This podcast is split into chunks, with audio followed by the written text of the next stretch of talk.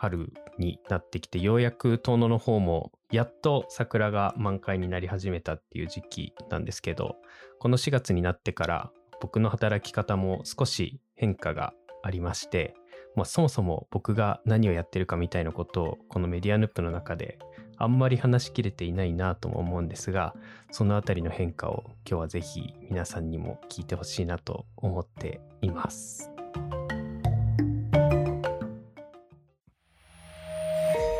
メディアヌップ。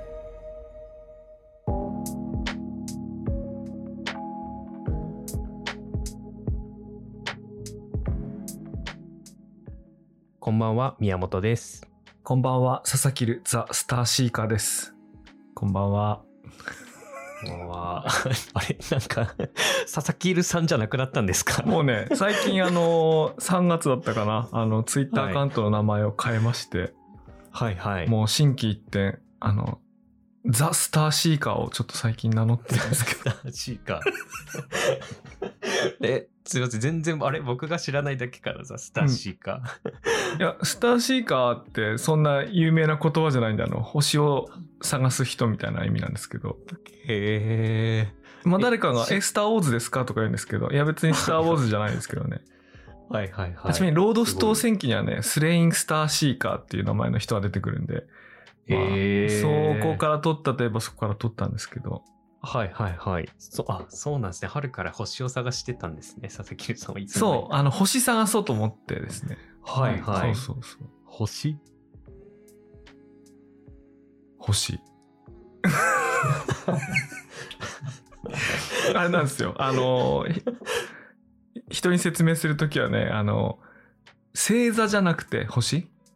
はい。星座じゃなくて星。つまり星座っていうのはなんか、夜空に浮かんでる星をこうつなげて、カニに見えるねとか、魚に見えるねとか、うん、なんか、そのね、後から人間が考えたやつでしょ？はいはい。でも星は、その、冥王星とか、あの、アルファケンタウリとか、その、はいはいはい。1個しかない星でしょ？あの、うんうん。だから、その、人間が後からこう解釈を付け、付け加えられる、付け加えられるっていうか、人間が後から考えた星座じゃなくて、はいはい。もう本当にこう、宇宙空間に見つけ出した、こう、最初の星みたいなね。はい、はい、そっちの方が価値高いじゃないですか。だって、そうですね、そっか。見立てとか解釈じゃなくて、まさにこれを見つけたっていう。そうそう。あの、人類が滅んだら、星座を覚えてる人はいなくなるけど、うん、人類が滅んでも、星はなくならないでしょ。あの、つまり、そういうことなんですよね。だから、身近な例で言うと、チャット GPT を使って、なんか、こうやって使うんだってことを一生懸命毎日やるのもいいけど、うん、チャット GPT ほどすごくなくてもいいから、なんか自分だけが作った、自分にしか作れなかったものを作りたいな。なるほど。はい、まあなんかね、そんな感じなんです。はいはいはいはい。あ、ちょっとチャット GPT をディスってしまった。あ、チャット GPT をディスったわけではない。そうですね。まあ星座じゃなくてね、星を探したいなという。まあ何しろね、あの3月ね、こう新規一転ね、はい、なんかそういう気分になる月っていうかね、ですからね。やっぱ何なんですかね？3月と4月のこの間でそうなるってやっぱこう学校とかやっぱ会社的な流れがあってなんかそれに巻き込まれてる感じなんですかね？いや僕人に言われたんですよね僕全然12月で今年の目標を立てる気にならなくて、いつも毎年3月に立てるんですよね。なんでですかね？とかって不思議な風に言ったら、他の人はそれ年度でしょみたいな。それ年度だからでしょみたいな。何の疑問もないでしょみたいな風に言われたんですけど。あの、僕はなんか年度がまだ染みついてて、で、宮本さんはね、その地域おこし協力隊として、遠野市の公務員だったから、はいはい、うん。まあやっぱり年度の人なんじゃないですか。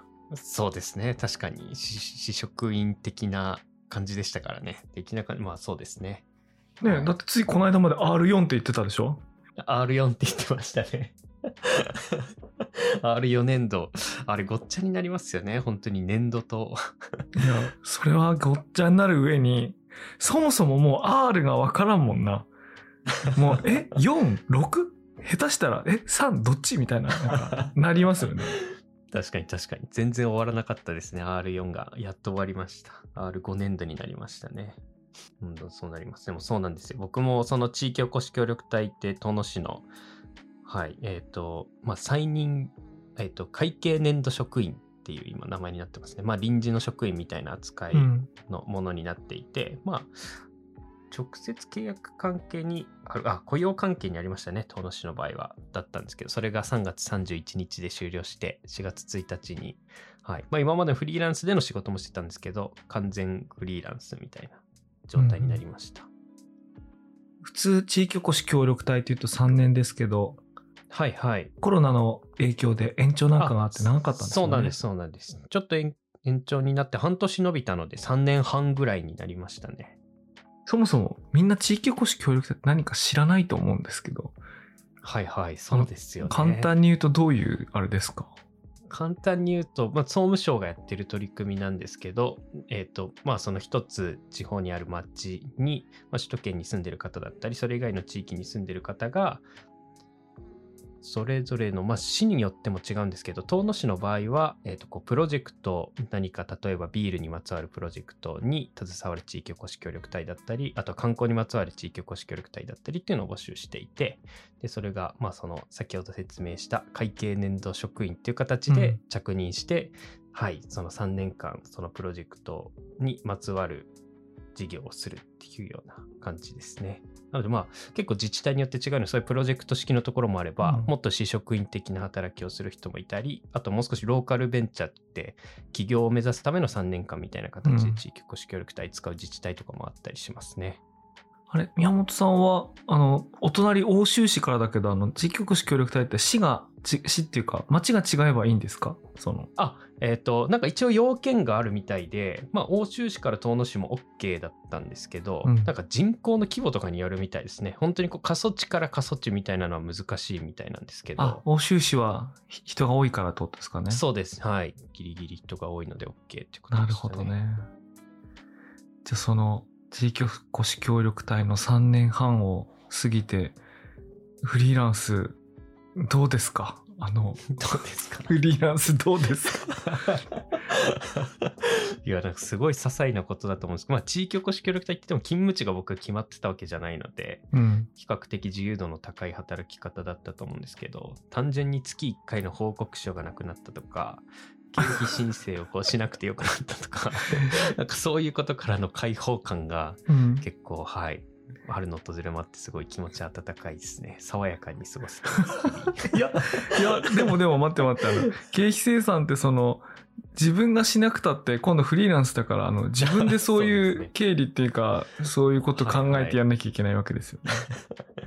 確かに今までの確定申うん告本当に年に1回、僕にとってはなんか年に1回の行事でうん。あの3月にまとめて全部あうんのいろいろ入力するっていう感じだったんですけど、そうですね地域おこし協力隊とまあ毎月報告しなきゃいけないとか、うん。まあ、やってくれてる人がいるっていうありがたさがあったからそうなってたんですけど、うん。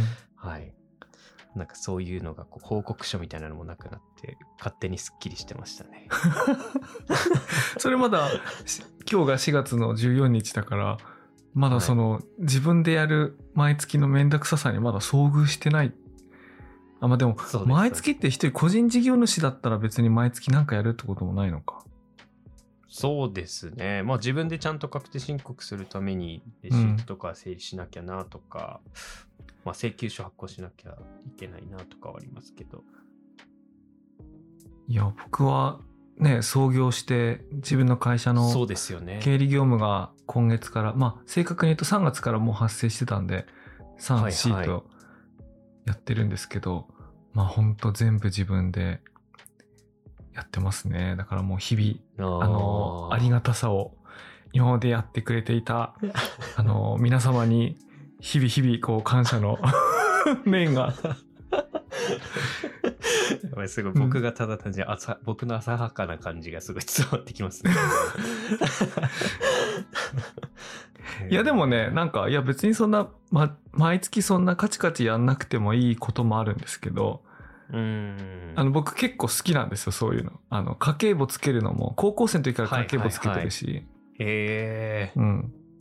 あの、フリーとかマネーフォワードみたいなサービスがなくても、僕自分が作ったスプレッドシートとそのマクロで日々、あ日々っていうか毎月計算したりはいはい。その取り込めないやつは手で入力するのも厭わずにもう10スプレッドシートになってから15年ぐらいうん。あの家計簿を高校生の時からやるともう20年以上つけてるんではいはいはい。やってみたら嫌じゃなかったっていうのが あるんですけど。えー。いやでも結構あれ佐々木さんもうん。会社に所属、なんかこう組織に所属して働くみたいなのがほとんどですよね。ほとんど。うーん。なんていうかな。取締役ってあいう役職なのでちょちょっとね普通の社員とか執行役員とかとはもうちょっと関わり方が違うのではいはい。例えば何時間働きましたみたいな報告とかもないんですよね。うん。まあその分その経営責任とかちょっと別なものがなんかあるんだけどはいはい。まあだからあの何時間何時間ってことはないんだけどでも今半々ぐらいですねあのそれで言うとうーん。働き方みたいなのがじゃあ特にこの春から何か新しくなったみたいなのそんなに。あでもねいやそれはね新しくなりましたよ。あの働き方って働く内容はそもそも半分以上新しくなりました。その新しく関わってる会社のこと、特に最初、うん。学習しなきゃいけないこと多いんで半分以上やってること変わったし。うん。あとこれはその創業と転職関係ないんですけどはい。なんていうかコロナのことを意識する人が次第にこう毎日へどんどん減っていってるので。外でなんかするとか外に呼ばれてなんかやるっていうのはなんか増えてきてあ、へーそうリモートワークの割合がどんどん減ってきてますね。あ、はいはいはい。うん、そっか、じゃあその佐々木さんの快適な家の中のこう仕事場みたいなところは本当にどんどん離れていく時間が増えちゃったんですね。うん、でも言っても、うん、週1日半ぐらいだと思いますけどね外いるの。ああ、はいはい、はい。3日半は家にいる。えーもうなんか俺家にいすぎてあの息子の小学校の同級生にこう家にいるお父ちゃんとしてこうなんか定着してるの このマンションの外から呼ばれますからねどうせ部屋にいるだろうと思って呼ばれるみたいな いや、そっか、だんだん外に。いや、でもなんか本当に、あの、僕も、でもあの、岩手に普段いるんですけど、東京で仕事する機会も、うんあの東京の会社とかと、こう、東京の方とかと一緒に仕事する機会もともとあったんですけど、それがオンラインだったのが、どんどんなんか現地に行く機会が増えてきたような気がして。へえあ最近ちょくちょく東京来ますか？じゃああ、はい、最近なんか行く機会がちょこちょこあったりもして、なんかでもすごい人が増えた、増えたというか元に戻ったのかもしれないんですけど。いや渋谷原宿なんかは観光客も多いからすごいもう賑わってますよね。はいはいはいはい。もう懐かしいと思って。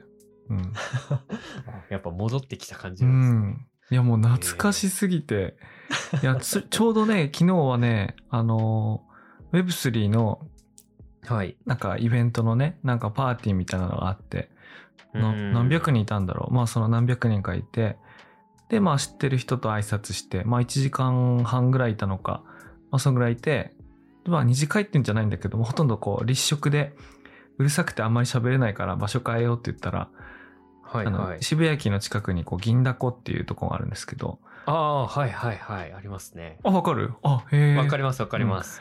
あの歩いてって。光栄の隣のところにある銀だこがあって、2階建てのとこがあってでそこにこうなんていうかな昔からの仲間がよく定期的にまあ突発的にっていうか集まる飲み会があるんですね。まあ立ち飲みでうんまあそのたこ焼きみたいなもんだからあの大して高額じゃないからあのいつ来ていつ帰ってもいいですよみたいな。はい。で飲んだら飲んだ分だけあの残ってる人にお金置いてってくださいねみたいなすごいうん。気楽な飲み会みたいなものが昔からあるんですけども、まあ、それが今日、はいはい今日じゃないや昨日かなたまたまやってるって聞いたんでこのパーティーに行ってたメンバー3人ぐらいとこうわって行ったんですけどはい。もうねそしたらもうなんていうかもういるわいるわ懐かしい人々がえ でもね不思議なのがね懐かしいような懐かしくないようなはいはい。感じなのね、うん。あの久々なんだけれどもまあ昔一緒に仕事してたから会えば一瞬でこう時間が戻る感覚があってはいはいはいはい。でさよくなんかあのあ世の中狭いねみたいな意味で「It's a small world」とか言うじゃないですかはいはい。あのだからこの間会った人とここでも会うとか共通の知り合いと先日会ったばっかりだとか、まあそんな話があって、あ、ん It's a small world だよねみたいなことはその時も話したんだけど、同時に、はいはいなんかね、all at the same time っていうかね、すべてが同時に起こってるっていうか、なんか5年前も10年前も3日前も一緒っていうか、はいはい。つまりそのえ空間的に狭いことをスモールワールドって言うけど、えあの時間的に集中してることを全てが同時に起こってる。なんか、はいはい。at the same time って言うと思うんだけど、もう時間と空間がこれねじ曲がってて、えもなんか、なんか、しかもね、みんな顔変わんなかったりしてね、もうみんな、それすごいですね。そう、みんな時を超え、はいはいみんな何し、何してんだろうな、みたいな、はいはい。すごい不思議な感覚があったんですけどね。へえ、そっか、そうなんだ。え、じゃあ、でもそうなってきたってことは、なんかあの、だいぶ前に話したと思うんですけど、僕がその東京にあの憧れてたみたいな古い雑誌読んだり、村上春樹の小説読んで、東京に憧れた時期がちょうどコロナになコロナ禍になり始めたぐらいだったんですけあのど、青山のバーでね、あの、そうですね。パッと入ったら、あの、村上春樹と、あの、和田誠が、なんか、ジャズバーで飲んでるみたいな、なんかそういう。一緒に飲んでるみたいな。でいやもう結局そこから仕事がいろんなところが生まれてたりとか、あとまあそこにほん本当に他のアーティストだったり、うんイラストレーターとか作家さんが集まって、なんか基本そこで雑誌ができてたり作品ができてたりするんじゃないかみたいなのに憧れて、うわ、東京いいなって思ってたのが多分ちょうど2019年、2020年ぐらいだったと思うんですけど、でもその頃になって佐々木留さんに相談したらもうその東京はないよみたいなことを言われたような気がしてでもももしかして戻ってきてるでも僕のその東京はうんもっと前 そうね、あの、それが戻ってきてるかどうかはわかんない。場所によるのかもしれない。カルチャーによるのかもしれないけど。はいはいちなみに僕がその体験した銀だこのやつは特に生産性はないですよ。そうなんですねいつものメンバーがいつもの場所に集まって、こうなんかもうう宇宙ってもう収縮してんじゃないかみたいな、もうなんかもう圧縮して、なんかブラックホールになっちゃうんじゃないかってぐらいみんな同時にそこにいるみたいな不思議な 感じだった。だからそのなんかクリエイティブな何かがどうでこうでみたいな。こととはまた違うんですね、そっかなるほどな。でも宮本さんはどうですか？その4月からそのフリーランスになったのはなったとしてはい仕事内容とかなんか働き方とかなんかそういうのは変わりました？今のところでもこう具体的にもともとやってた仕事をこうフリーランスの仕事も個人の仕事も続けながら地域おこし協力隊の活動もしてたっていう感じだったのでどちらかっていうとこう、何か増えたっていうよりはその地域おこし協力隊のものなくなったっていう感じで、なんかよりその個人の方に注力して今やってるような状態になりましたね。へえじゃあその個人のやつだと今はどんな個人のやつだと、今本当に遠野市のあの企業のもので、本当に今までやってたウェブサイト作ったり、あパンフレットはいはいはい。制作の仕事するようなところを、はい、今、まあ、遠野だけじゃなくて岩手県内とか、うん。あとは東京の企業の,、はい、あの依頼を受けて記事を書くとか、なので、そういう仕事を続けてるような感じで、なので、でも、地域おこし協力隊の活動として、その行政の人と一緒にやるっていうのがちょっと少なくなった分、なんかこう、自分から何かこう生み出していくようなプロジェクトも少しずつ進められてるような感じになってきましたね。いや面白いね。いや、うん。俺なんかあの宮本さんこの中に混じってたら面白いなと思ったのがこの間教えてくれた、えっと縁側えっとああ、はいはい。あのなんだっけ？あれポッドキャストのタイトル忘れちゃった、えっとそうです。スナック縁側。あ、スナック縁側、そう。スナック縁側って月に一遍ぐらいしか更新されないじゃないですか。あの3人が集まって。はい。で、あれしかも1回1回が長いじゃん。なんか90分とか2時間とかあんだけど。はいはい。で、この間俺、あの、遠野に帰ってリンゴの木の剪定をしてるときに、はい午前中3時間4時間とか作業するときに、耳が暇だから、まあ、あえて長いポッドキャストを選んで聞いてたときに、はいはい。あの、スナック縁側と、あとは、あの、ブックナードの店長さんがやってる、まあ、今最新更新、あの最近更新止めちゃったと思うんですけど、昔やってたやつとかも、わーって聞いたら、いやなんか盛岡と秋田の間でなんか面白いことが起こってるらしいってこうなんか すごい思ってきて、あ、はいはいそ。の秋田から移住してきた、あのーそうですね。あの T シャツ屋さんかなそうですね、うん T シャツ屋さん。はい。そう。そのキャラがすごい良くて、最近ですね、去年ぐらいだったかな。で、うんみんなそのショップをやってるとか、まあ、つまり個人事業主とか、ちっちゃなスタートアップですよね。つまり、も、はい。服だろうが何だろうがものづくりのスタートアップをやってる人たちが大体近い地域に住んでて、うん。普段 SNS とかで繋がりながら、あいつあの町中華攻めてるよとか、なんかそんな話しながら、たまにスナックに集まって、仕事とか、うんそういえば、東日本大震災の時何してたみたいな話なんかをしたりなんかして、うんで、多分なんかまた一緒にプロジェクトやるんだろうなみたいなのがちょっと聞こえてくるみたいなやつあるじゃないですか。はいはいはい。ああいうのいいよなって。いや、そうなんですいいよね、あれね。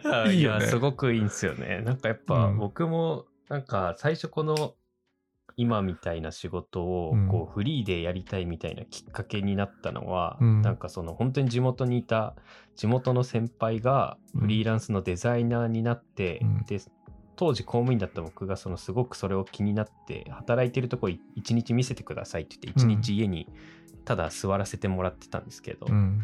そうしたらその家の部屋の中で仕事しながらパソコンいじって音楽かけてう。こうんイラストレーター開いてパソコンこう触っていてで時々子供がこう上がってきてちょっと喋ったりもしながらとか、うんあとはその奥さんがおにぎりをこうお昼になったら持ってきてみたいなこう仕事しててなんかいいななこの人の日常 みたいなのから、なんかこう制作の仕事みたいなのに興味持ったんですけどなんか今は本当にこう京都とかわかんないです東京にもあるのかもしれないけどこう古本屋さんでうん。本当入り口からカウンターがちょっと距離があって、うん。まあ整体してるようなお店の中でレコードを1枚こう自分で好きなのかけながら、うん。ただ立ってるみたいな でお客さんが来てもまあ特に何も言ったりはしないけど、うん。こう何か買ってくれたり質問してくれたりしたら普通にこう話すみたいな働き方いいな何を言ってんですか、宮本さん。何を言ってんだ。ちょっといやいや、もう、稼が、フリーランスになったんだ、稼がなきゃいけないじゃないですか。そんな店でレコードかけてたって。ダメですよ、宮本さん。売れてほしくないなみたいなものをこう並べながらこれを並べてるのがいいみたいなお店をやりたいなとかってまあ でも、あの、そういうお店もあって、なんていうか、それでもうまくや、あれしてるのってこう、稼いでるなりわいと、そのお店とかなんか別だったりすればそういうことね、うん。できると思うんで、はいはい。店は店で、あの、自分の仕事は自分の仕事でね。うん。確かにそういう意味で言うと、俺今部屋で働いてるから、ここにもうちょっとプラス6畳ぐらいあって、あの、本棚があって、買いに来る人いたら別に本売れるなとは思うよね。うんそうですよね、うんそういうことだよね。はいはいまあ、それだったらね、うんいいけどね。そうなんですそれすごくいいなと思ったりまあそれで同じようなこう規模で一緒にこう仕事やってる人がいたらなんか時々その人とこうチームを組んだりして何か一緒にやるぐらいのこう関係性をこう近くの人たちと作れたらすごい楽しそうだなと思ったりしますね。あ、確かにね。俺、あ、今、これを思い出すためにこれ喋ったわけじゃないけど、今、オンラインで近しいことやってるなと思ったのが、はい。この間のね、えっ、と、ポッドキャストの配信で、森内さんと、なんか、うんうんな昔話をしたんですよ。ライブダーで働いてる時はいはいの昔話をして、東日本大震災の時に、揺れた時にまさにその部屋に一緒にいて、うんその、緊急の階段から避難はしごで逃げたみたいな話した時に、こう、一緒にいたデザイナーさんがいたんですけど、はい。そのデザイナーさんの名前がパッと浮かんできて、で、最近作ってるサービスでウェブデザインが必要なところがあって、で、森内さんと、あ、じゃあそのミネオさんを呼ぼうってことだ。ミネオさんって言うんですけど、ミネオさん呼ぼうってことになって、で、あの、今回お願いして、そのデザインやってもらうことになったんですけど、もう、はいはい。起こってることとしてはバーでばったり会って、懐かしい話して、あちょっと電話かけて呼ぼうぜみたいな。もう、いやもう電車なくなりそうだけど来れるみたいな、その時間に呼ぶみたいな、なんかそういうのあると思うんですけど、うんなんかそんなノリで、はいはい確かに仕事しましたね。しましたとか今してるんです。へー今してるんですけど。はいはいはい。じゃああれじゃね、ポイントはあれかもね。なんかそのバーか、ポッドキャストかは別として、喋うんっ喋ってるとなんか起こるのかもしれないですね。ああ、確かにそうですね。話してる中うに。ん。文章じゃなくてね。うん、そうですね。そうかもしれないです。ああ、いいな。そうですね。確かに佐々木さんやってることとかまさにそんな感じしますね。なんかあの、いっつも佐々木さんがこう、何の時だ、何かの時にこう教えていただいたり、プロフィール欄とかに書いてるのか、あの、公私混同うん。の話とかって、あれはこう、僕もキーワードとして見てるんですけど、具体的にこうどういうことなんですか、なんかこれとはまた別な頑張り通じないところですかあ、いや、えっ、と、公私混同って普通、同の字を同じくするって書きますよね。はいはい。パブリックとな自分とプライベートな自分をこう一緒くたにしちゃうとか同じにしちゃう、うん。まあなんかどちらかというとネガティブな意味で使われると思うんですけど。うん。まあ僕がその公私混同って言ってる時の動は働くの人弁に動くのあの動なんですけど。うん。その働くっていう風に考えた時にはパブリックな自分もプライベートな自分もこう混ぜこぜにしてうん。いろんなアイディアとか、あるいは時間とか、人とのつながりみたいなものをこう混ぜこぜにしていくっていうのはむしろポジティブな意味なんじゃないかと思って、はいはい。あの、公私混同っていうわけですけど。そうね。そういう意味では、公私混同をしてますよね。だからね。うん。そうですよね。積極的に。うん。はいはい。なんかだからすごいこう組織体みたいなのが、なんか僕も本当にその地域おこし協力隊の時ってまあいくら主職員だったとはいえ、そのプロジェクトごとに配置されてたので、結構一人だったというか、まあ職場がこうあったわけじゃないし、うん。先輩がいたり同僚がいるみたいな環境じゃなかったので、僕にとって本当にまあ、本当に組織で働いてたってなると、一番最初に公務員で岩手の県職員をしてた時ぐらいな感じなんですけど、うんでもそこがあとは本当にこうどちらかっていうと独立したというかフリーの形で働いてますけどでもあんまりなんかこう一人っきりな感じはこうそんなにしてなくて。あ、でもさ、はい。それはね、俺も気づいて、この間創業して思ったんですけど、はい。今週ね、ちょうどね、あの、 Voicy の創業者の緒方さんとランチ食ったんですよ。はいはい。で、なんか、久々に連絡くれて、まあ、それは多分その創業しましたって Facebook のあれを見たんで、あ、飯でも行きましょうよ、うん。みたいな。うん。風にね、あの言ってくれたんで、あ、喜んでって言って、あの、ご飯食べに行ったんですけど、まあ、なんで声かけたのかなと思ったら、やっぱりね、こう、会社辞めたってだけだと誘う気に多分ね、まあ、なるかならないかまあわかんないけど、その、はいはい。スタートアップ、独立した、一人になった、うん。フリーランスになった、みたいな、あの、そういう人を、まあなんかすごい応援したくなる。だはいはい。まあだから声かけたみたいなのあるんだけど、それこう僕も思うんだよね。なんか、あの、会社、なんか独立したりフリーでやったり、創業するのってすげえ大変だから、うん。あの、やってる人見ると、もうね、無条件に頑張れって思うっていうか、はいはい。で、自分がその立場にないときは、なんて言うんだろうな、いい経営者と悪い経営者がいるって思ってたんだけど、うん。こんな大変なことをやってるって分かった後は、もうすごい経営者しかいない。もういい悪いの区別がなくなって、もうみんなすごいみたいな。ああの、出産したママがもう子供産んだ人みんなすごいと思うような感ーじで、はいはいはいはいもうみんなすごいと思っちゃって。で、まあそししたその話をまあ尾形さんにしたら、いや、それ本当よく分かって、で、しかもそれもうちょっと行くと、あの、自分の友達が全員、その、起業家とかフリーランスかしかいなくなるからって言われて、ああはいはいはい。その、尾形さんとかも、いや、ある日付き合ってる人のこうリスト見たら全員自分で事業してるんだよね、とにかく。へえあれ？世の中にサラリーマンっているのかってこう、ふと思ったらしいんだけど、はいはいはいはい。まあ、サラリーマンの方が多いに決まってんじゃないですか。うん。でも、それぐらいこう、付き合う人っていうのがなんかね、その、それを境に変わったりするんですよって言われて、はいはいなんかす今それすごいよくわかるもんね、なんか。うーん。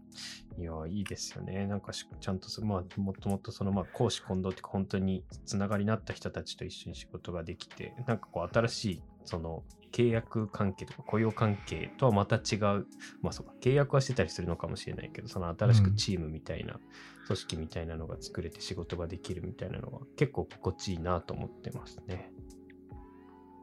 まあ、宮本さんはその、その状態になりたくても、公務員の時から歩み始めてるわけだもんね。そうですね。近づいてますよね。はいはい。えー、確かにそうだな。そうですね。いや、そういえば働くといえば、はい。すごい働いてるやついませんか？あの、あの、宮本、はいはい宮本さんの同級生で、そうなんですよね。あの今年の、ね、今年日本で最も話題になった人はいはいあの、翔ちゃん。はい。翔ちゃん、そうですね。確かに悔しさからちょっと名前を呼びづらいので、翔ちゃんぐらいが呼びやすいかもしれないですね。ちなみに、翔ちゃんのことは中学校の時何つってたの？いや、でも、大谷って呼んでまし谷。た。はい。ねえね、確かに。いやー、あんなにあいつ働き者だね。いい仕事ぶりをわざわざと見せつけられたというか、もう自分から見に行ってましたけど、あの時期は。働いてましたね。いや、俺羨ましいなと思ったのはさ、なんか仕事しててさ、こう、帽子ぶん投げる瞬間ないじゃないですか。例えばこう、マウス、マウス投げつけるみたいな。んかすごい、すごいやったと思う時に、こう、俺キーボードとかマウス投げてみたいなと思うはいけど。はいはい。あなかなかそんなことにはいかないけど。確かに確かに。そうですよね。それあるかもしれないですね。こう、浮き沈みがある仕事ってやっぱりそれだけこう感情が移入できてて、うん熱中できてるみたいな。うん。すごいよな。そうですよね。いや、でも僕のその大谷翔平の仕事ぶりを感じたのは、うん。その野球の試合もそうだったんですけど、うんなんか僕あれ、それこそ Amazon プライムで見てたんですけど、WBC をずっと。うんなんかあの、CM でも出てくるんですよね、大谷翔あ平、が。そうなんだ。俺それじゃあ、はいそういう体そう験をしたなんですよ。働きすぎだね。そうなんですよ。めちゃくちゃ仕事してるんですよ。なんか、投げて、打って、なんかで、商品を宣伝して。そうなんですいよ。や最後に会企業名みたいなのを言ってとかっていうので、あーめっちゃ仕事してんなと思って。すー、働いておるな。すごい。ごい、すごいなと思ってみましたね。確かに。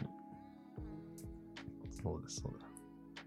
いや、だから、でも僕も独立してこの4月になったので、やっぱり本当に、いや、負けないようにとは言うものの、どう負けないようにするかをちょっと計画しつつ、うちゃんと動いていきたいなって、WBC を見てすごく思いました。いや、すごいね。W、いいね。やっぱり W、俺きっとの WBC 見ながらね、宮本さんと考えてたもんね。宮本さんがどういう感想を持つのだろうかって思いながら。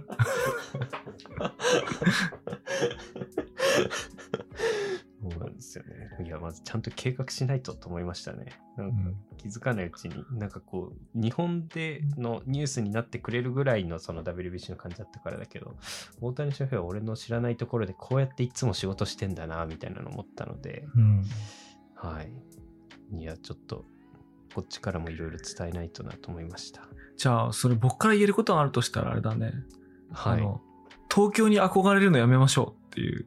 そうです、まずは。はいうん。はい。東京倒そうぜみたいな。東京に憧れるのやめましょそうですね、まずは。その通りですね。う。いや、だって、盛岡だってなんだって、いや、超面白いじゃんと思ったもんね、俺、やっぱり。ああいうの。うーん。で、そういうのってこう、思わせる、なんていうかな。力。まあ、実体がなきゃ演出って無意味だけど、演出でもあって、でもそれは実体があるから演出が本当に有効に働くってことあると思うんうで。ん。うん。いやー、そうですよね。確かに。なんか最近ちょうどあの、ヘラルボニーっていう、それもあこ、う、盛岡のあの、福祉的、あ福祉のアートかな？そうです。かな、うんはい。福福祉祉のそうですね。障害を持ってる方のアート、こういろんな、うんそこからこうプロダクトを作ったりされているような会社なんですけど、うん。その方たちも僕の地元っていうか本当にこう欧州市にすぐ隣の、うん。はい、あの出身の方で年齢も近いうん方なので、ずっとこう活動を見てるんですけど今ちょうどディズニーとコラボをしててすごいね。そうなんですよ。でヘラルボニーさんってディズニーとコラボできるんですか？そうディズニーあとヘラルボニーさんってってのは、いや違う、ヘラルボニーさんがそういうあれあ意味じゃなくて、なんでその岩手の、そういうアートを扱う企業がディズニーとコラボできるっていうのが、そうなんです。これちょっと大谷翔平味ありますね、今。ね。いやー、そうなんですよ。今、岩手初の企業で、いやはい、ディズニーとコラボしてて、最初は銀座でそのポップアップショップをやってて、うん。で、今、あの、もう終わる頃かな、川川徳って盛岡にあるうん。百貨店で、そのディズニーの、えーとうん。ポップアップショップをやってるんですけど、うん。なんかそれが、川徳の方が売り上げが上がったらしいんですよね、銀座でやった時より。のえ、それは地域の人がが買ったってこと？そうです、地域の人がそこで買ってたっていうみたいで。へ、まあ、ーお金がどうこうっていうだけがまあ比べるあれじゃないと思うんですけどでもなんかその岩手でもちゃんとこうなんていうか仕事ができるっていうかプロジェクトになるみたいなのなんかそのヘラルボニーの方もそういうことをこう Facebook の投稿の中で書いてて、はい。なんかこういうことを続けていきたいっていうのを書いててあやっぱりすごいなと思いましたね。すごいね。うん。あ、しかもあの、川徳って、僕の中で情報のねじれがあるんだけど、あの、僕はい。子供の時は盛岡の川徳っつったら、新宿の伊勢丹みたいな、なんかそういう、はいはい。なんていうの？百貨店、もう地域の名百貨店みたいなやつだと思うんですけど、まあ、はいはい。今百貨店自体がそんなにこう、ね、その、す苦労してるっていう中で、はい。あの、しかもその盛岡の中、盛岡っていうと、銀座の方がそういうアートのもの、あの、お客さんとしても、人の人数としても売れそうだけど、そうじゃなくて、地域の人たちが集まって、しかも買って、そういうアート、うんアートとかをね、ってのなんかすごいね、可能性を感じますね、なんか。いやそうなんです。なんかまさにそういうことをこう実証されてる方たちだなと思ったので。はい。いや、いいね。今もう全然今ね、脇道それたくだらない話思いついちゃったんですけど、はいはい。あの、その、ディズニーとのコラボで言うとね、あの、はい。大沢温泉がジブリとコラボして、今、へ展示やってるの知ってます？ああの、鈴木敏夫さんのそう。もう一つのジブリ展って言って、うんもうジブリって名前を使ってるにもかかわらず、ジブリの映画作品何も出てない、こう、関谷田さんっていそうタイ人の女性の iPhone で撮ったような、iPhone で撮ったようなっていうか、いや、どうやって撮ってんだか俺知らないんですけど、はいはい。まあその写真展が、なぜか日本で唯一、大沢温泉の菊水館で始まるっていう、謎の、ああ、そっか、それをやってるんですね。これはね、あの、なんでこの話したかっていうのは、こう、あの、悪い方の意味での公私混同が、あの、週刊誌なんかで問題になって取り上げられてるんで、はいはい。モチブリと全く関係ないタイ人の女性の写真をこう、自分が主催してる雑誌で取り上げ、写真集を出し、はいはで、ジブリの名前を使って、あの、アート展示の、やったと思ったら、それが、自分がこう、岩手行った時の常宿にしてる、はいはい。うん大沢温泉菊水館だったっていうね。この謎の、へこれこ今月から、あの、今年12月までやってるんですけど、ー すごい長い。うんあの、ポスターはね、あの、千尋が映ってたりね、真っ黒クロスケが映ったりしてて、はいはい。いや、そうでしたね。だから、あジブリのやつなんだなと思って見てました。ビジュアルで。ちなみにあれは鈴木敏夫さんがね、もう描いてるやつですけども、はいはい。行けばね、関谷田さんの写真が見れますから、へえ。へえですね、でも。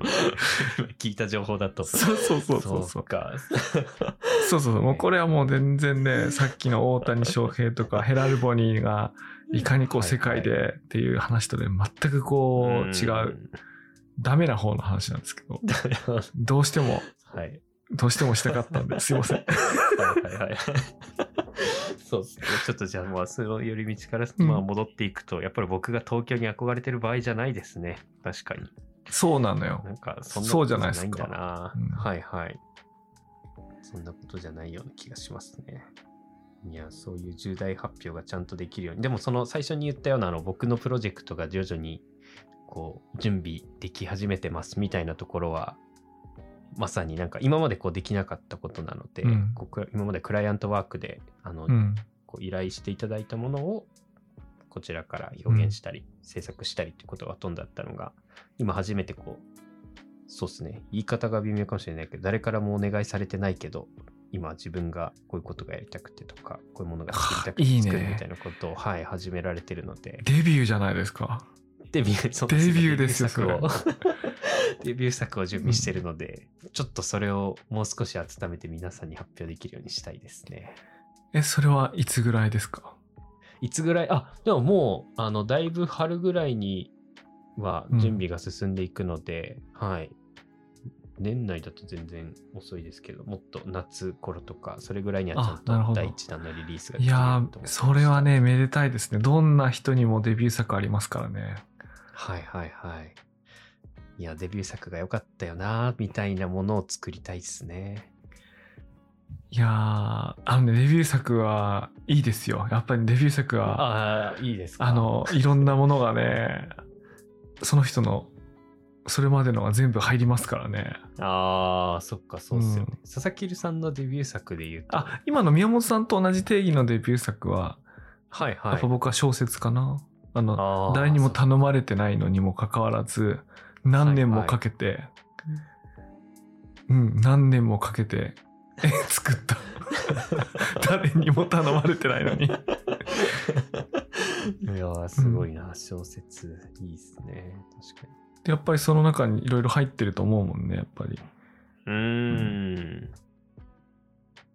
確かにそうですよね。作っておけると本当にいいなと思いますし、なんかすごい楽しいし、なんか本当にいろんな発見がありますね。確かに自分で作ってると。なんか本当にこれまで依頼、本当にその会社作った時と一緒なのかもしれないけど、今までこう自分に仕事を依頼してた人たちって何かこう事業を始めてって、なんかそのうちの広報だったり、こういうまあ、例えばウェブサイトを作ってパンフレットを作っていろんな人に知ってほしいっていう部分だけを僕にお願いしてるんですけど、うんなんかそれには新しい事業とかプロジェクトを立ち上げたりしてる人たちがそれだけたくさんいたって思うと、うん。今まで依頼してくれてた人たちみんなすごいなってやっぱり思いますね。そう、あ、それ、さっき僕が起業した時に感じた感じとあ、はいはい。いや、ね本当その通りです。はい。それはすごい感じます。いや、いいね。あ、楽しみですね、それ。はい、そうなんです。いや、やっぱり。それは何ですか？カセットテープですか？新聞、新聞ですか？いやメディア広廃棄。何、何、何作ってるんですか？俺全然知らないけど。確かに。あでも今、そういうもので作ってるもので言うと、あの、あれですね。あの、まあ、えっ、と、一個作ってるのは本当にこう、服とか T シャツとか、あ服でいいですねとかと、はいはいはい。最終的には、えっ、と、お肉が焼けるうんセットを、うんはい、今、プロダクトを作ってあ、あれか。あれですね。あれです、うんあれです、あれです。はい。もう、ある程度準備ができてきたので、もうあと物を作るだけっていう状態になってます。いや、楽しみですね。やっぱり、りね、なんかこう、アウ、ま、あの、アウトドアブランドって夢ありますよね。うーん、そうですね。アウトドアブランドと重なってるでしょ？ちょっと。はいはい、そうです、そうです。そう、アウトドアブランドの世界って夢ありますよね、やっぱ。うーん。いいですよね。なんか本当自分で使いたいものを作るとかってすごくいいなと思いますね。うん。うん。本当にものとして作っていくような。はい、そんな感じですね。はい。そんな感じですね、はいじゃあ。はい、あったかくなってきて、なんかすごい、はい、あったかくなってきたし、WBC も見たし、やる気に満ち溢れてます。いや、俺もそうだね。すごい。もう星見つけようと思ってるからね。も確かにそうですよね。自己紹介が変わるぐらいのそうそうそう。が。はいはい。じゃあまた、今年度も、今年度かな。今年度もよろしくお願いします。そうですね、お願いします。